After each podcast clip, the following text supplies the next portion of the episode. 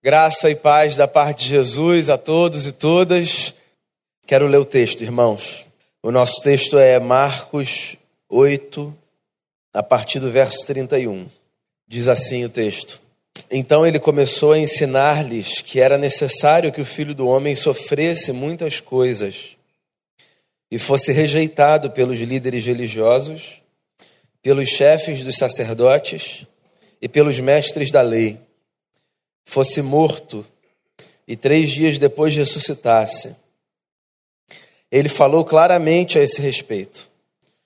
Então Pedro, chamando-o à parte, começou a repreendê-lo. Jesus, porém, voltou-se, olhou para os seus discípulos e repreendeu Pedro, dizendo: Para trás de mim, Satanás. Você não pensa nas coisas de Deus, mas nas dos homens. Então ele chamou a multidão e os discípulos e disse: se alguém quiser acompanhar-me, negue-se a si mesmo, tome a sua cruz e siga-me. Pois quem quiser salvar a sua vida perderá, mas quem perder a sua vida por minha causa e pelo evangelho, a salvará. Pois que adianta o homem ganhar o mundo inteiro e perder a sua alma? Ou o que o homem poderia dar em troca da sua alma? Se alguém se envergonhar de mim e das minhas palavras nesta geração adúltera e pecadora, o filho do homem se envergonhará dele quando vier na glória de seu Pai com os santos anjos. Pai, esse é o texto que a gente tem, texto sagrado. O nosso coração está aberto para a gente receber a tua palavra, ouvir de ti, que o Senhor nos abençoe, que a tua palavra faça frutificar no nosso coração o fruto dessa semente de vida que o Senhor um dia plantou dentro de nós e que a gente cresça como homens e mulheres à semelhança de Jesus de Nazaré. Que o Senhor nos abençoe, que o Senhor perdoe os nossos muitos pecados, em nome de Jesus. Amém. Muito bem, irmãos e irmãs, a gente está no terceiro encontro de uma série de reflexões que eu resolvi chamar de Sem Perder a Alma. Acho que um dos grandes desafios da vida é a gente conseguir trilhar a nossa jornada sem se transformar num tipo de gente que poderia ser descrita como gente que perdeu a alma. A gente passou duas semanas falando sobre alguns caminhos a não serem percorridos ou alguns elementos a serem abandonados na caminhada para que a gente não corra o risco de perder a alma. Por sinal, para que fique muito claro, quando eu falo sobre perder a alma, eu não falo sobre você perder a sua experiência de salvação ou alguma coisa do tipo. Tem menos a ver com céu e inferno escatológicos do que você pode imaginar. Quando eu falo sobre viver sem perder a alma, eu falo sobre o exercício diário que nós devemos fazer para que nós não sejamos mortos-vivos. Gente que caminha, que tem os órgãos vitais funcionando, que fala, que vai para o trabalho, que volta para casa, que dorme, que se alimenta, mas que parece que tem uma existência morta. Porque uma coisa é a existência, todos a temos, outra coisa é a vida no sentido mais filosófico e poético do termo. Uma coisa é você saber que você acorda, que seu coração está batendo, que você se alimenta, que você tem uma rotina. Eu chamo isso de existência. Vida é outra coisa. Vida eu chamo de a existência no compasso certo, a existência com qualidade, a existência vivida de uma tal maneira que pode ser contada. Tem muita gente que existe sem viver, porque tem uma existência que mais se assemelha a uma existência de morte do que a uma existência de vida. Usando as palavras de Jesus, perder a alma significa ter uma existência de morte, vazia, sem sentido, negociando aquilo que é essencial, abraçando valores que deviam ser rejeitados. Então, só para recapitular, sobretudo se você chega aqui pela primeira vez hoje no meio dessa série, No nosso primeiro encontro, a gente falou sobre a resistência que a gente deve oferecer a essa ideia do triunfalismo enquanto modelo de vida. Por triunfalismo, eu me refiro a essa convicção muito equivocada de que, porque nós somos filhos de Deus ou qualquer outra coisa, nós precisamos vencer, vencer, vencer.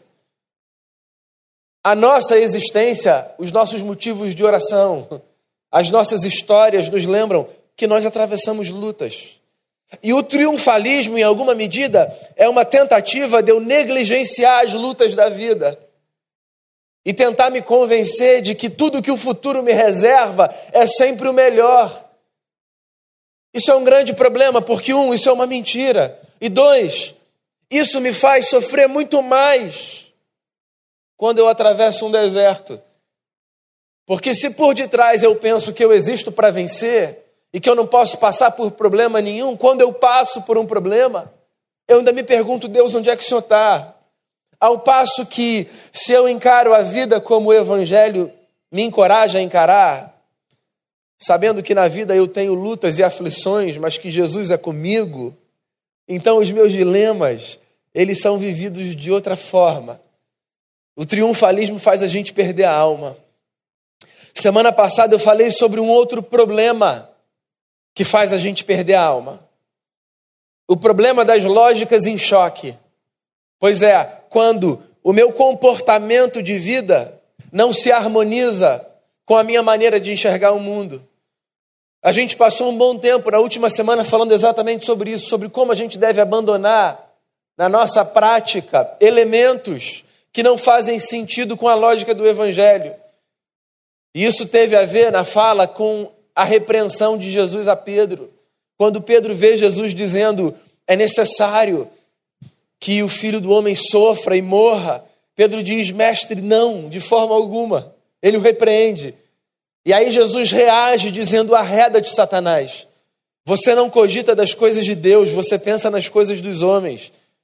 Foi uma forma muito chocante de Jesus dizer assim: Pedro, cuidado com essa sua maneira de enxergar o mundo. Isso não faz sentido. Isso faz oposição ao que eu tenho ensinado a você.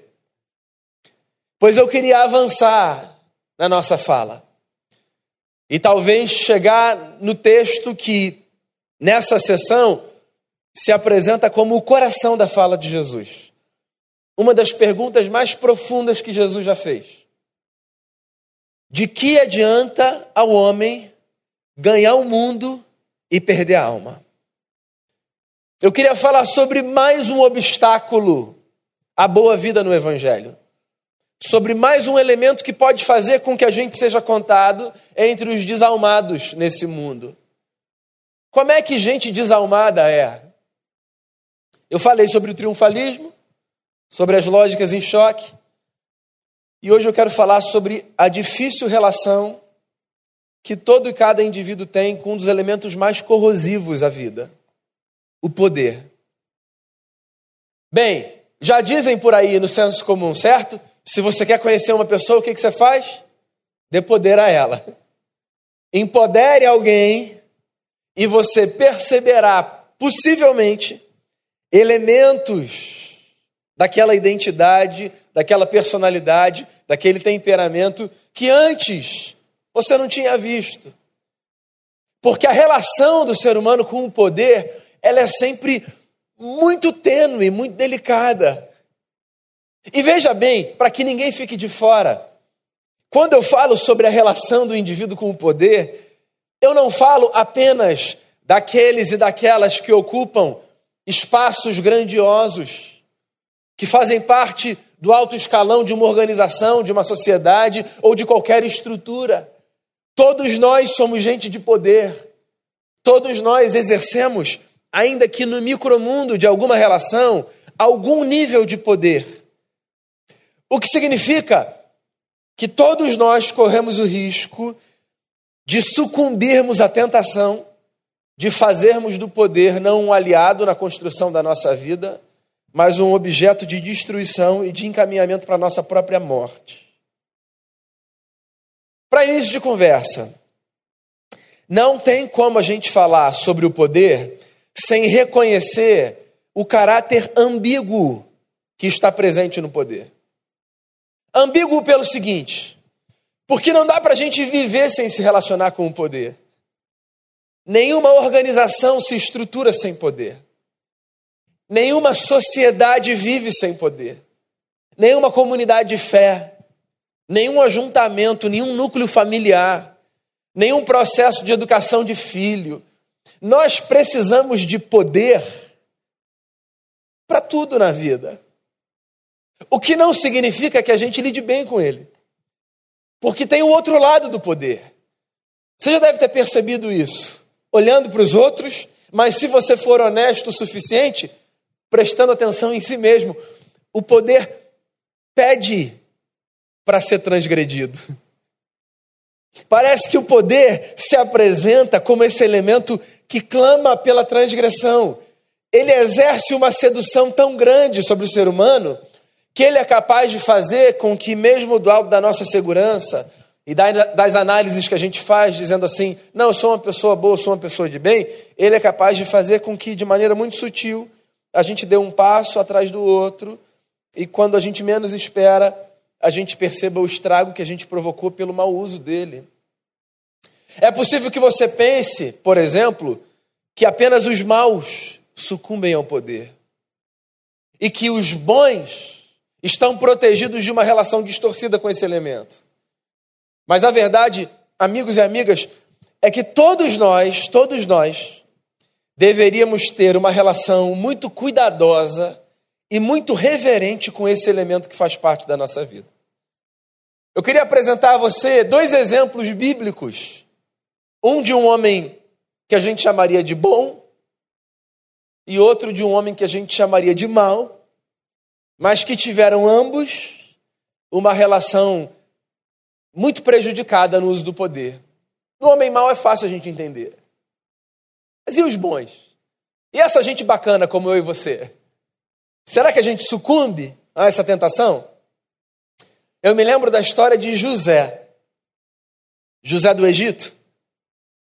O livro de Gênesis, se você não está familiarizado com o texto da Bíblia, é um dos livros, na minha opinião, mais fascinantes que a gente tem nessa biblioteca sagrada. O livro de Gênesis não é apenas o livro que relata a criação. Na verdade, poucos capítulos de Gênesis falam sobre a criação. Poucos. Há um pedaço muito pequeno do texto que fala sobre o início da história, que, por sinal, tem muito mais a ver com uma descrição do sentido do início da história do que com os métodos, os meios. Mas essa é uma outra discussão. No Gênesis, a gente tem a narrativa da história de famílias. Basicamente, a maior parte do Gênesis fala de uma família. A família patriarcal. Abraão, Isaac, Jacó, José. Já que eu quero chegar nele. A família, que numa tradição religiosa, muitos diriam assim, família modelo. Tem esse negócio? A gente olha para algumas famílias, não apenas no ambiente religioso, a gente olha para algumas histórias, e como a gente vê as histórias de fora, o que, que a gente diz? Se essas histórias são bacanas, parecem arrumadas, que família perfeita. Todo mundo no seu devido lugar, tudo arrumadinho. Quando a gente chega perto de qualquer família, o que, que a gente descobre? De perto ninguém é normal. Certo? Simples assim. Todos temos problemas, todos temos lutas, todos temos os nossos conflitos internos, os ajustes que precisam ser feitos nos relacionamentos. Então, se você olha Gênesis só na capa e diz assim: Gênesis é o texto da família patriarcal, é possível que você seja engodado e levado a pensar assim: um livro da família perfeita. Abraão, Isaac, Jacó, José. Se você olhar, meu amigo, dá até uma paz, porque você descobre que a sua família não é um grande problema. A quantidade de conflito, de dilema. Para encurtar uma longa história, porque o meu foco aqui do camarada bom é no José. O José é esse moço, penúltimo filho de uma família de muitos irmãos, que se viu objeto da predileção do seu pai. Pais e mães não têm filhos prediletos. Pais e mães, não respondam. Pais e mães não têm filhos prediletos. Todo filho é filho. O Jacó tinha. Você percebe que a família é mais problemática do que a sua? Você ama todos igualmente.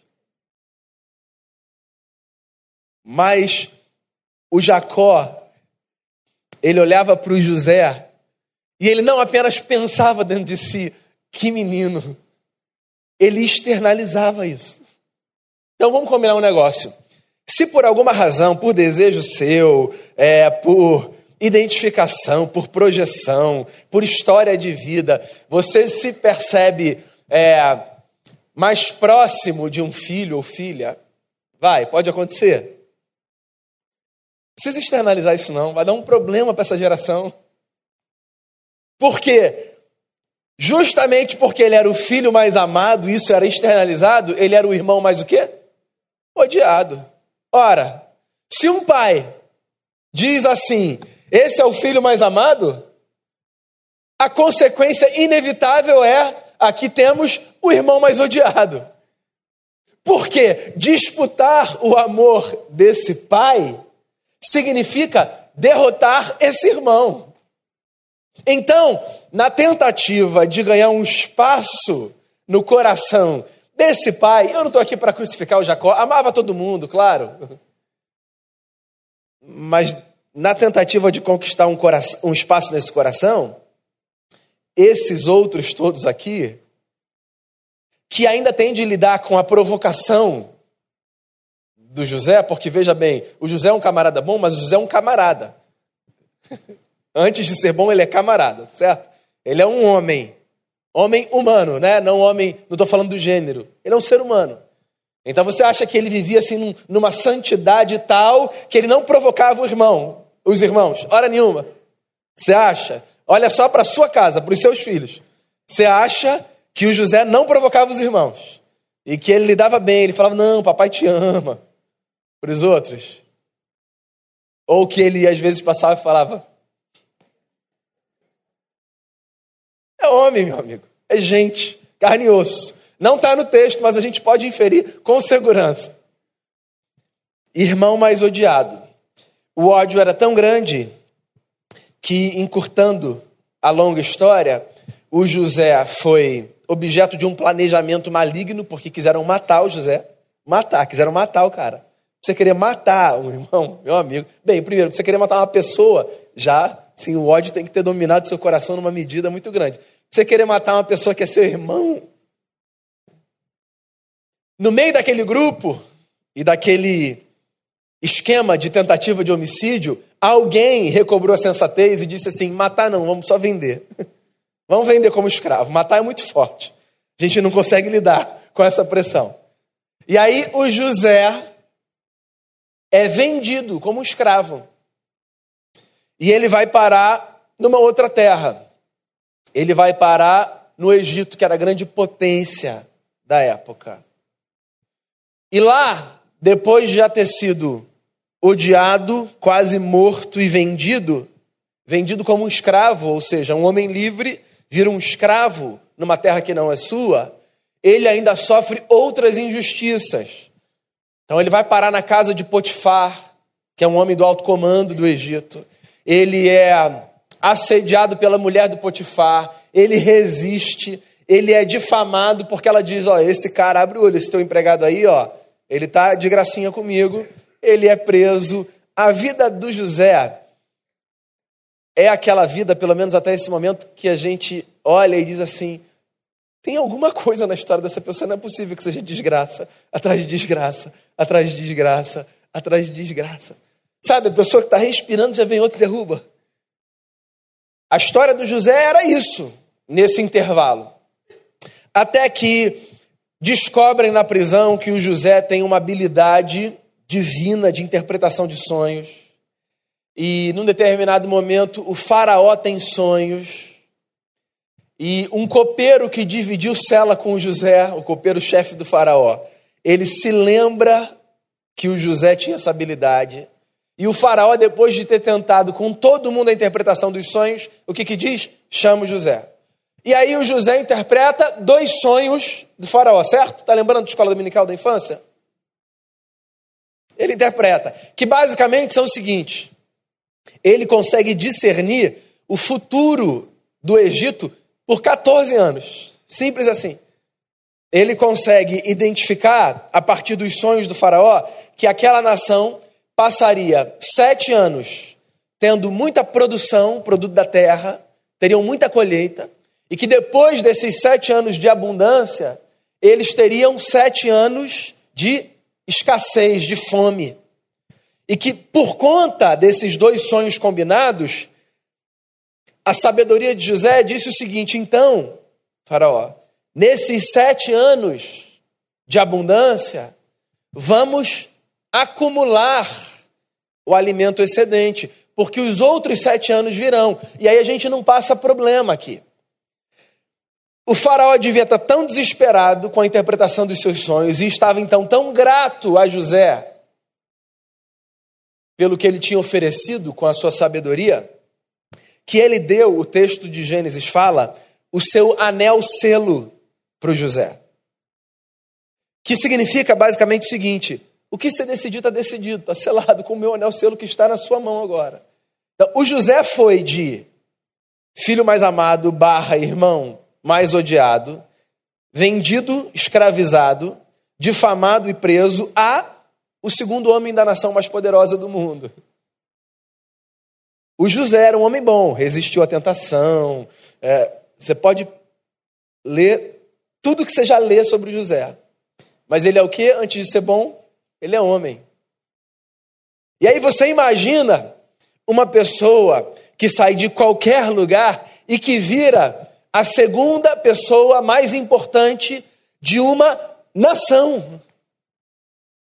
Se eu e você, gente comum, no uso do poder, no micromundo das nossas relações, nós às vezes já atravessamos a fronteira e nos percebemos abusando do poder, sabe? Às vezes dizendo falas muito simples que deixam isso muito claro.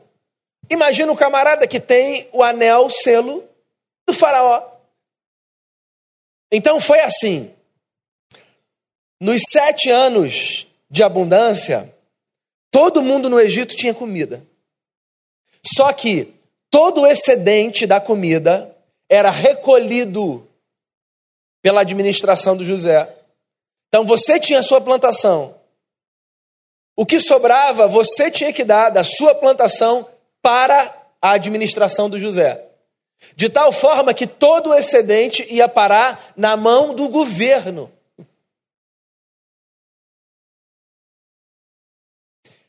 O texto de Gênesis diz que tinha tanto alimento estocado que era como a areia do mar. Eles pararam de contar. Eles pararam de contabilizar. Está lá no Gênesis. Era tanta comida, tanta comida, que eles pararam de contar. Os sete anos de fartura se passaram, a vida é cíclica. A vida é cíclica. Nós que lidamos com o poder no macro ou no micromundo, precisamos nos lembrar, a vida é cíclica. E isso não deve ser uma fala de terror, não me leve a mal. É só uma constatação de sabedoria. Nós não necessariamente estamos no lugar em que estamos o tempo todo. E nós não temos a caneta pesada que nós temos o tempo todo. E nós não temos o dinheiro que temos necessariamente o tempo todo. E a falsa sensação que ele nos dá de que nós somos mais poderosos o tempo todo. E nós não ocupamos uma posição de destaque o tempo todo. Os sete anos se passam e a fome vem. Daí, você sabe o que o José, olha só, não sei se esse capítulo você conhece da história dele, e eu não estou aqui para difamar o José, de forma alguma. Mas eu não sei se você já leu Gênesis com atenção. Quando os sete anos de abundância acabam e vem os sete anos de escassez, sabe o que o José faz? Aquele excedente todo de comida que tinha, você acha que ele dá para o cara que produziu? Ele vende Então não tinha comida sendo produzida, o que significa que aquela gente não tinha muito recurso. Tinha só o excedente. Ele olha para o seu povo, da nação não de onde ele tinha vindo, mas para o povo onde ele estava, como segundo homem, e ele diz assim: temos comida. Temos água sim. Água temos, água boa. R$19,90, garrafa de 2 litros. Temos comida? Temos. Inclusive a bagatela de. E aí o camarada está lá vendo a comida que ele produziu e ele está comprando. Daí você pode olhar e dizer assim: ah, parte do jogo. A nação precisa de dinheiro, o governo precisa. Tá, então vamos dar mais um passo. Acabou o dinheiro daquela gente. Só que a fome acaba quando acaba o dinheiro? Nunca. Dinheiro pode acabar, fome não acaba. Fome só acaba quando a gente morre. Sabe o que o José fez? Disse assim: ó, não tem dinheiro, não tem problema. Vocês podem me dar o gado de vocês. O segundo passo foi comida pelo gado. Você pode pensar assim: ah, parte do jogo. Ainda que isso seja um pouquinho mais complexo do que o primeiro, mas vamos lá. Vai que você é uma pessoa assim, mais apaixonada pelo José, assim, fala: não, José é um cara bom. Aí o povo não tem mais gado, não tem mais animal que produza.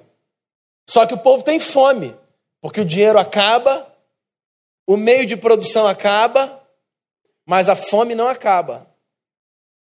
Sabe o que o José diz? Vocês podem vocês podem vender os corpos de vocês para gente. Que não é, veja bem, essa expressão no nosso contexto é uma expressão que dá a ideia da prostituição, né? Não é isso que ele está sugerindo. O que ele está sugerindo é que os corpos de vocês nos pertençam, sejam nossos escravos. Compro você, eu compro você. Te dou comida e agora você é meu. E mais, deixa eu adiantar, porque vocês vão continuar com fome. Vocês não têm mais animal, vocês não têm mais dinheiro, a vida de vocês não pertence a vocês, me dá aqui a terra de todo mundo. Poder, meu amigo. Olha só, o José continua sendo o cara que rejeitou a tentação lá da esposa do Potifar. Eu não estou querendo que você pense mal de José, que você chegue na sua casa falando assim, gente, odeio José. A ideia não é essa. A ideia não é essa. A ideia é fazer você perceber o seguinte: consegue ver como pessoas boas na sua relação com o poder, também podem ter o coração corroído? Por sinal, para você ver como eu gosto do José, o final da história dele é a coisa mais linda que tem. Lembra os irmãos chegando, cheio de medo, porque os irmãos venderam. E a vingança fala amanhã é um prato que se come frio. E aí eles chegam, e eles sabem quem o José é, porque eles já tinham ido pedir comida. E eles ouvem aquela fala linda.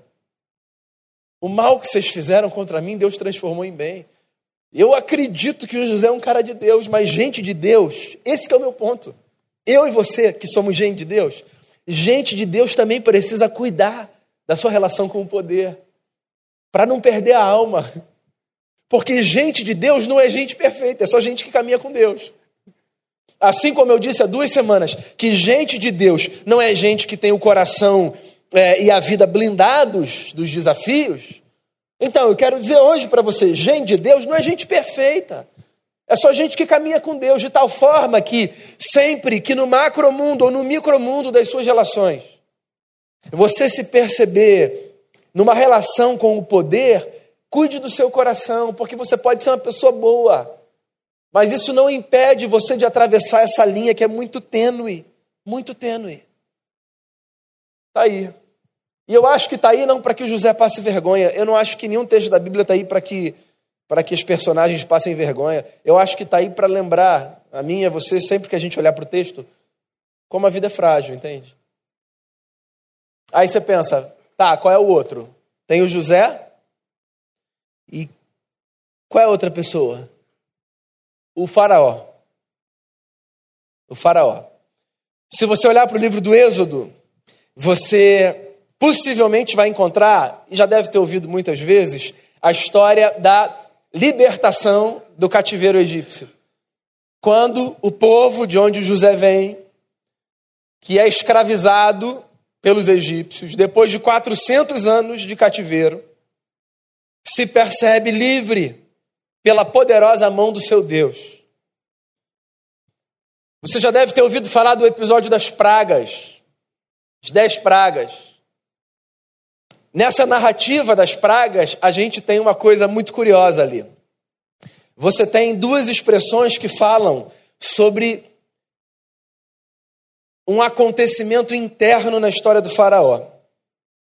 Se não me falha a memória, você pode checar depois da primeira à quinta praga, você tem o texto dizendo assim: Faraó não deixou o povo ir porque o seu coração foi endurecido.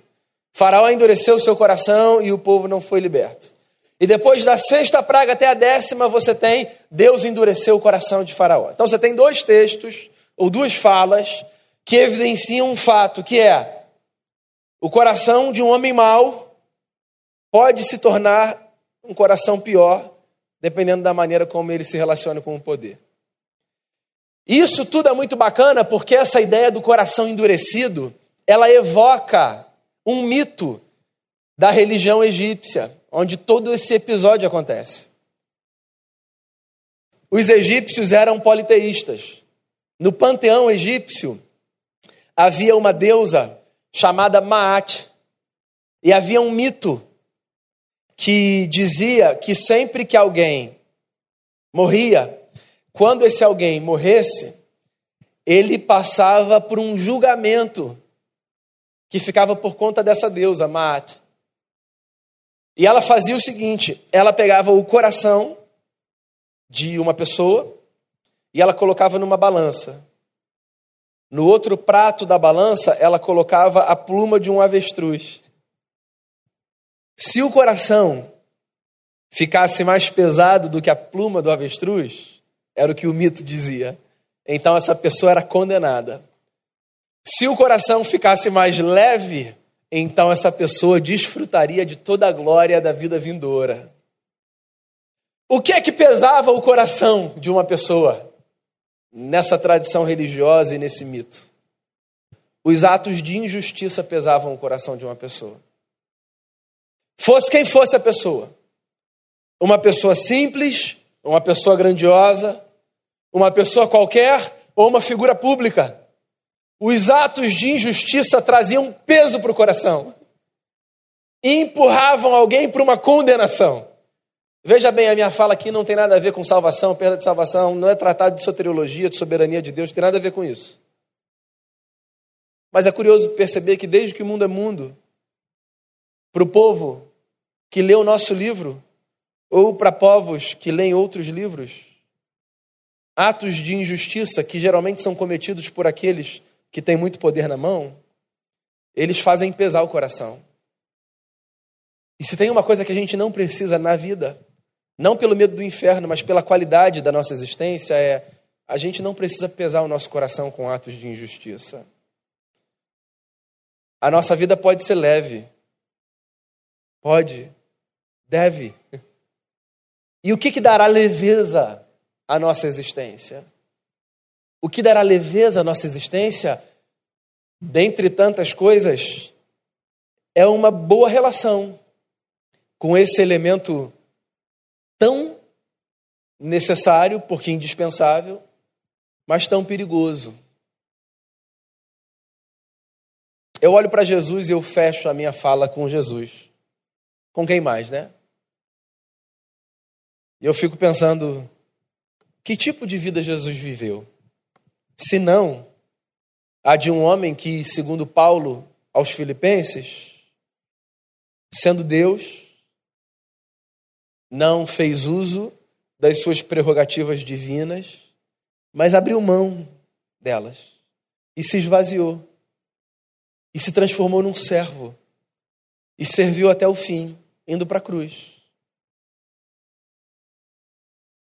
E eu olho para a trajetória de Jesus.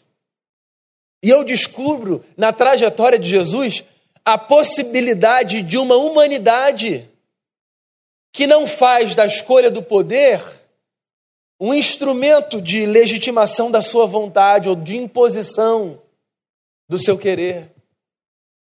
Eu vejo, pelo contrário, em Jesus a possibilidade da gente construir relações sem que o poder precise ser chamado para a mesa o tempo todo, como quem diz, explícito ou implicitamente. Você sabe com quem você está falando?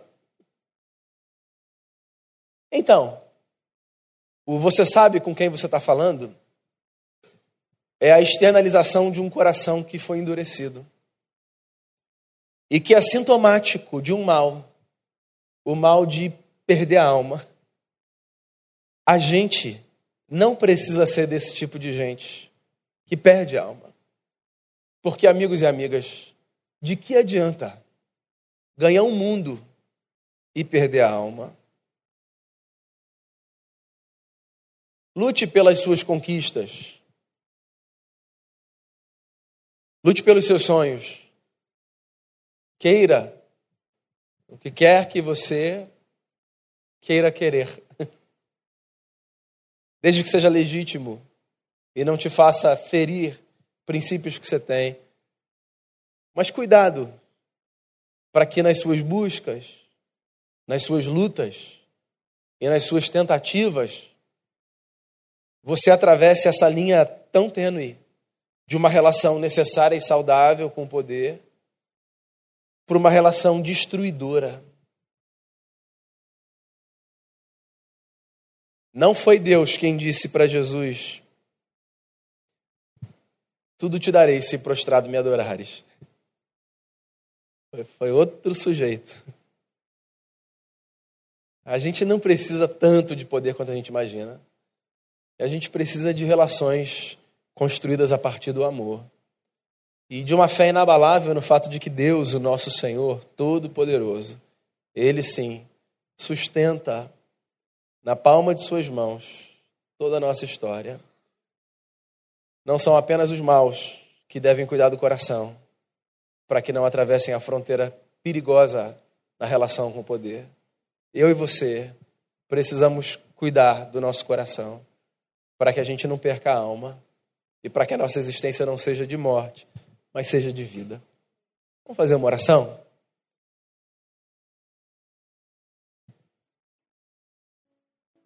Ouça essa oração cantada. Ouça essa canção linda de Vencedores por Cristo, que funciona como uma espécie de lembrança de que a gente pode ter tudo. A gente pode ter tudo mas paz, que às vezes é o que a gente perde tentando buscar poder, paz, é quando Jesus entra, rearruma a casa e devolve a leveza para o coração.